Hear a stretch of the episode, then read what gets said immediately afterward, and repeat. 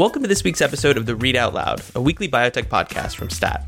I'm Damien Garde, recording from Stat's New York City bureau. I'm Adam Boyerstein, coming to you from Stat's worldwide headquarters in Boston. And I'm Rebecca Robbins, recording from Stat's San Francisco outpost. It is Thursday, August twenty-second, and here's what we're going to talk about this week. The F D A just rejected a Duchenne muscular dystrophy drug from Sarepta Therapeutics, and we will break down the implications. Next, we'll update you on the world's most expensive drug, the spinal muscular atrophy treatment, Zolgensma.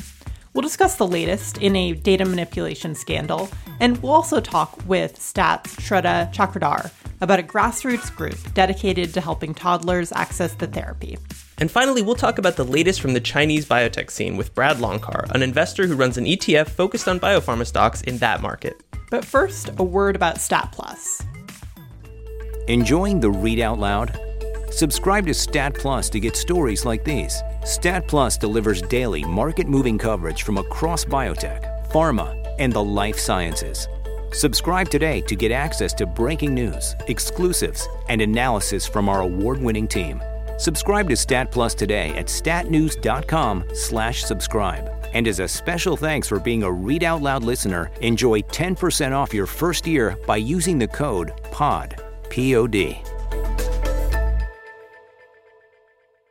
So this week began with some bad news for Sarepta Therapeutics, which found out on Monday that the F D A had rejected what would have been its second therapy for Duchenne muscular dystrophy, which is a rare and inherited muscle wasting disease. So Adam, you've been covering this story. Was the F D A denial of the Sarepta drug, which is called Vyondis fifty-three, a big surprise? Yeah, Rebecca, it really was. This was a drug that was widely expected to be approved. And more than that, the stated reasons that the F D A rejected a drug, they were concerned about a risk of infections that were related to intravenous infusion ports, and there was some kidney toxicity seen in animal experiments. Now, these are not trivial, but on their own, they really don't justify the rejection, particularly for a drug like this, which is going to be used for children with a progressive and fatal disease. So, yeah, I mean, I guess my follow-up question to that is, if the implication is that people think the F D A's reasoning went beyond what Sarepta has said publicly, what do we think is really going on? Yeah, I mean, this is a strange case, and I think what a lot of people think, and this is speculation to some extent, is that the F D A appears to be sending a message, you know, that flexibility and leniency are only going to go so far, and Sarepta kind of crossed the line. And and you really have to sort of go back to two thousand sixteen when the F D A approved, in, in a very contentious and controversial way, and, and we've discussed this before, you know, they approved Sarepta's first Duchenne drug called Exondys fifty-one. And, you know, there was a lot of controversy over that. And, you know, as we discussed last week and I reported, Sarepta has kind of been delinquent in confirming the benefit of Exondys fifty-one. And I think that that sort of coupled with maybe some issues and concerns with Vyondis fifty-three, the F D A got mad, and the F D A has kind of put its foot down and is telling Sarepta that they've got to do a better job of proving the benefit of their drugs. One thing that I think is maybe important to note, speaking of the speculation as to what the F D A's actual motives would be, is that when a drug is rejected, the F D A sends a very detailed letter to the company that sponsored the approval or sponsored the application explaining why it was rejected. And so Sarepta has that letter, but we, the public, don't. And that's sort of the source of this speculation. And so I was going to ask you, Adam, I mean, why wouldn't Sarepta just release the contents or explain them in great detail so that maybe this speculation wouldn't be happening? Yeah, that's a great question, Damien. And I think earlier this week, Sarepta's C E O, Doug Ingram, had a conference call with Duchenne patients and advocates where he said that releasing the exact contents of that letter, which is called the complete response letter, would be, I think, quote, disrespectful to the F D A. And I think most of us who have been like longtime observers of this world kind of scoffed at that because the F D A doesn't really object to the release of these complete response letters. It's more the other way around. It's that the companies themselves, biotech companies, pharma companies, have been really reluctant to have that information out there in the public sphere.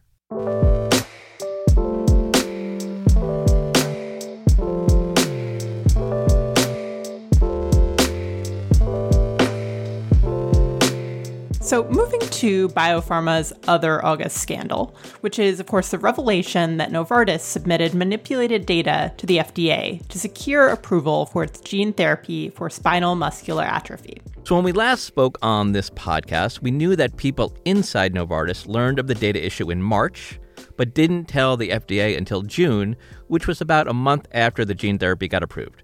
Now, we knew the F D A was not terribly pleased with that disclosure, and we knew that Novartis was not terribly apologetic either.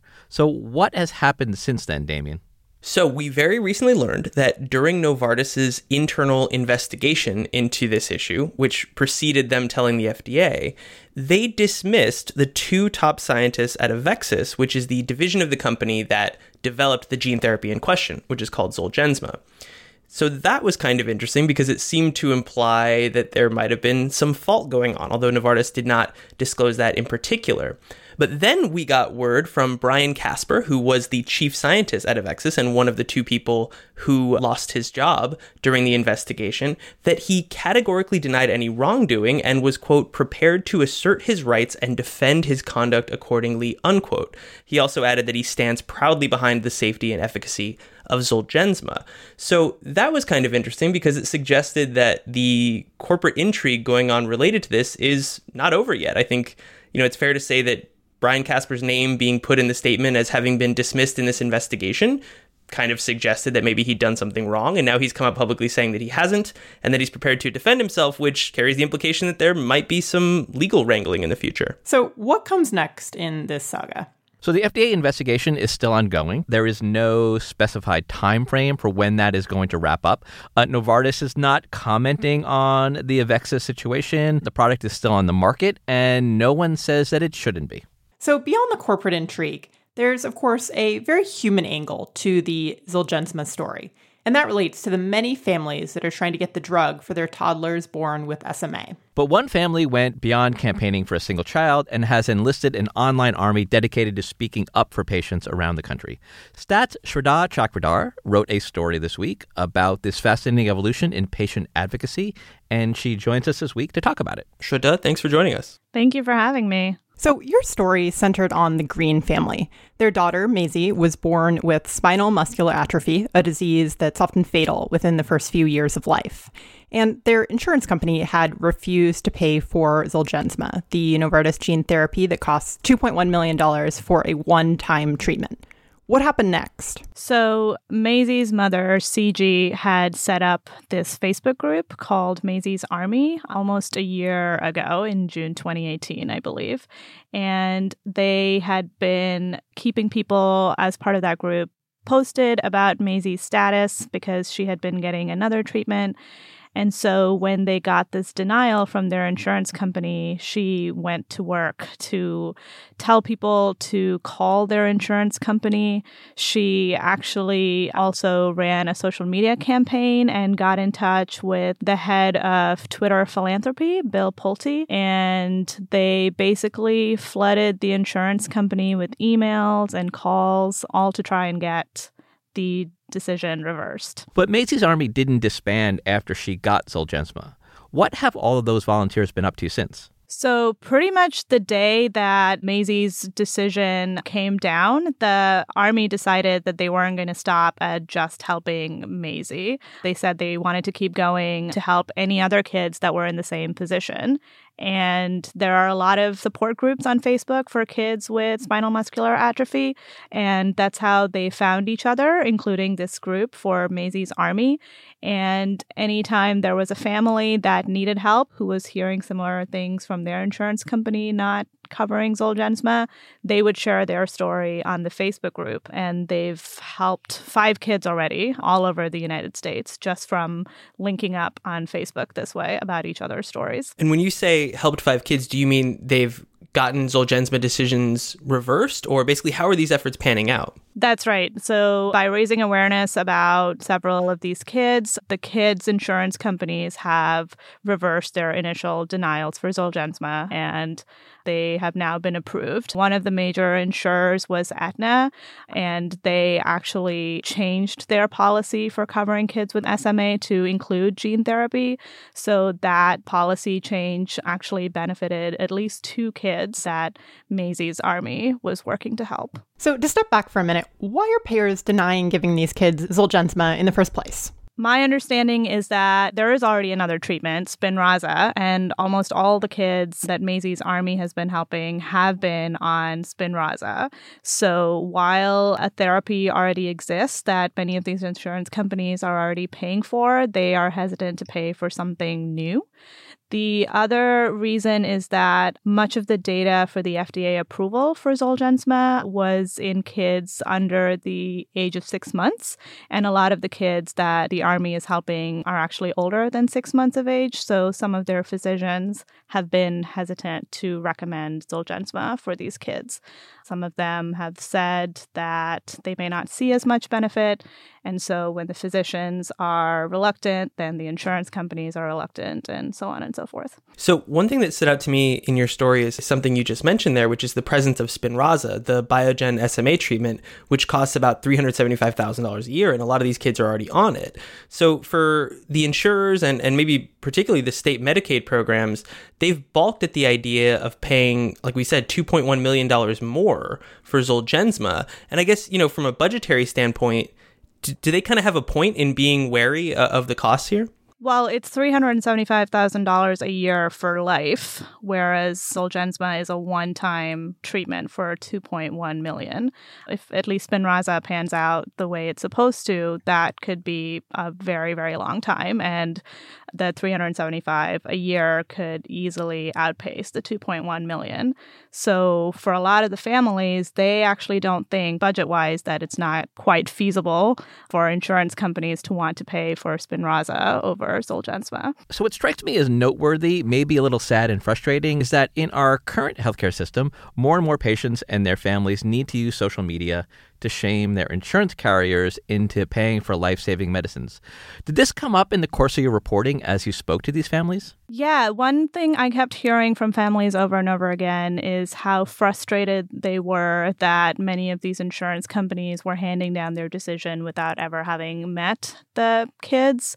I think for them, using social media was a way to sort of cut out the middlemen of physicians or hospital liaisons and go directly to the insurance companies, because all they've been hearing uh, from these insurance companies is through letters. In fact, the main character in the story, Maisie, her mom insisted that representatives from their insurance company actually meet with Maisie and the mom before they uh, handed down their final decision, because she thought once they met Maisie, it would be impossible for them to say no. Whether the meeting changed things is difficult to say, but they did change their mind after after that meeting with Maisie and her mom at the end of July. Now, of course, S M A is not the only serious disease treated by especially expensive medicines. Is Maisie's army considering lending its support to patients outside of the S M A community? That's not something that they've talked about specifically. They are in the process of setting up a nonprofit because they want to help as many kids with S M A as possible. But considering how driven these volunteers are, I would not be surprised if that's something that they um, involve themselves with down the road. Shraddha, thanks for joining us. Thanks for having me.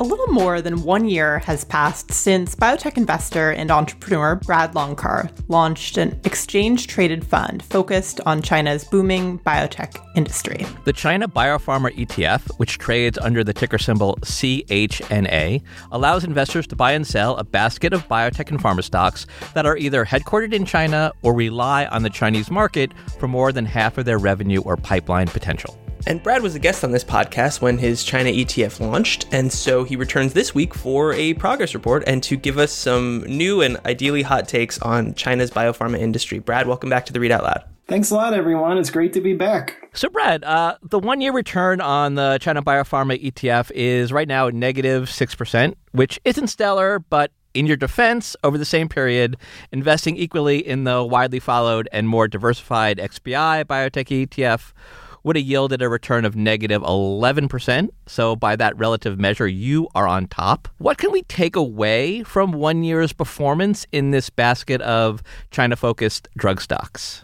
Well, I think if you look at the fundamentals, it's all speed ahead. You know, today there's twelve really compelling biotech and pharma companies that are trading in Hong Kong that didn't exist a year ago. So that's an important thing. So Brad, let's talk a little bit more about those I P Os in Hong Kong. As you mentioned, your E T F started right around the same time that the Hong Kong Stock Exchange liberalized its listing requirements to allow these development stage Chinese biopharma companies to go public there.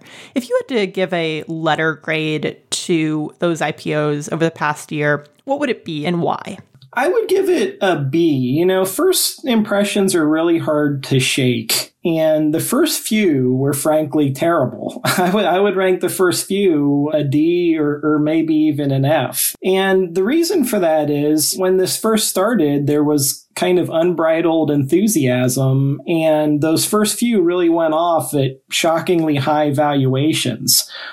And they traded very poorly afterwards. And that, I think, for the casual observer is what really formed people's opinions of what's going on there. But there was really a turn. In the late fall of last year, some great companies went off at more reasonable valuations. So I think the market there learned that the expectations were a little too high and, and companies kind of dialed things back a little bit. And now there's been a lot of successful I P Os since then. So Brad, before we started recording, you mentioned that you have traveled to China six times over the past year. And obviously you've met with a lot of Chinese biopharma companies and stakeholders.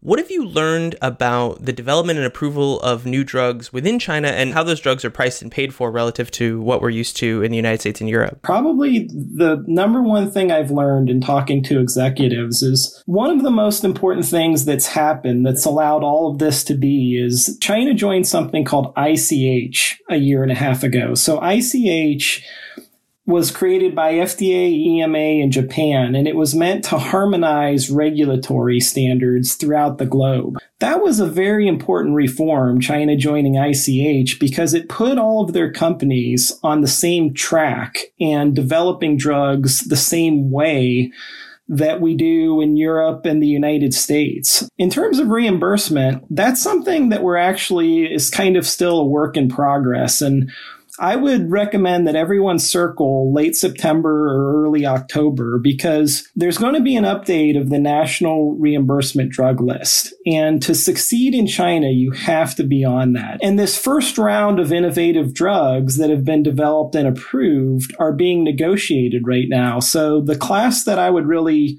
zero in on is the P D ones. You know, Merck, for example, is charging half, uh, about eighty thousand dollars right now for Keytruda in China that they are in the U S. And amazingly, there's a Chinese company, Junshi, that priced their P D one at thirty thousand dollars. And those are all self-pay prices. And all of those companies right now are negotiating with the government to get on that reimbursement list. So the result of that in October is going to tell us what the business model for these drugs look like. Let's talk about some news regarding C F I U S. That's a federal interagency group that can block deals deemed to pose a threat to national security. So earlier this year, C F I U S forced a U S digital health company to find a new buyer because of national security concerns about its China-based owner. So that news came amid greater scrutiny of foreign investments in U S companies, mostly with Chinese investments in mind. So, Brad, what's been the reaction to this new policy in China, particularly in the Chinese biopharma sector? Without a doubt, it's changed investment in the U S dramatically. You know, part of the issue with that is the lack of clarity about who this really applies to and who it doesn't. Most of the things that C F I U S has gotten involved in right now has to do with patient databases and things that are, you know, heavily rely on privacy and personal information. It's unclear if they will scrutinize, you know, standard therapeutic investments. There's really no clear ground rules, and we're expecting to hear more on that later on this fall from the government. So hopefully that'll improve things a lot. You know, the sad thing is, I think it's who it's going to hurt the most is small U S biotech startups that are looking for Series A and Series B investment rounds, because, you know, Chinese money has been a big source of that over the last couple of years. So, Brad, on a related note, I wanted to ask you about the escalating trade war between China and the U S. Has this had a demonstrable effect on the supply of medicines or materials required to make medicines here in the U S? You know, interestingly, this is one sector that really shouldn't be fundamentally impacted by the trade war as you classically think of it. So, for example, there are no meaningful tariffs on medicines because, if you think about it, that would raise drug prices, and neither country wants that. There's actually one thing about the trade war that potentially is a positive. One thing that actually is tangibly being discussed within the confines of that is the exclusivity of biologics in China. So in the U S, we have twelve years of exclusivity, and China is looking for nine. And, you know, you might hear that and say, well, gosh, that's a lot less. Well, first of all, the new NAFTA that was negotiated, Canada, Mexico, and the U S agreed on ten.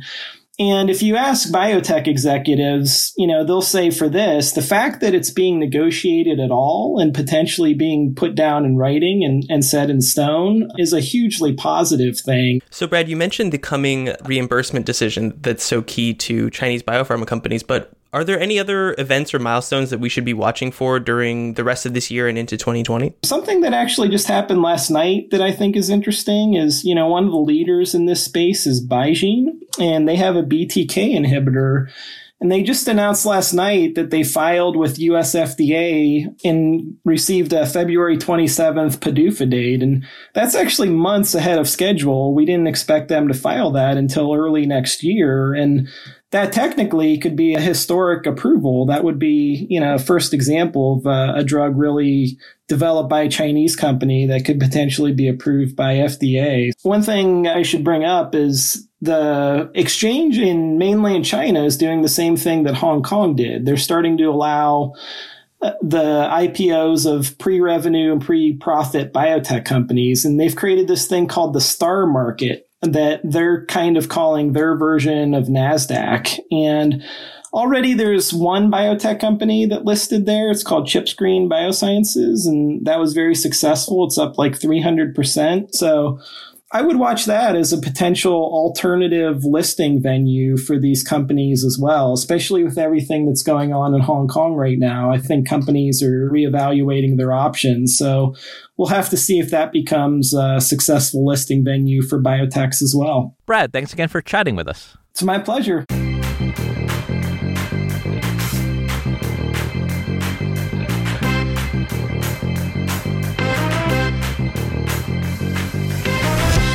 That does it for another episode of The Read Out Loud. Thank you to Hyacinth Empanado, who produced this week's episode. Matthew Orr and Alyssa Ambrose are our senior producers, and Rick Burke is our executive producer. We'd love to hear from you. Tell us what you like about this week's episode. Are you gung-ho on Chinese biopharma stocks?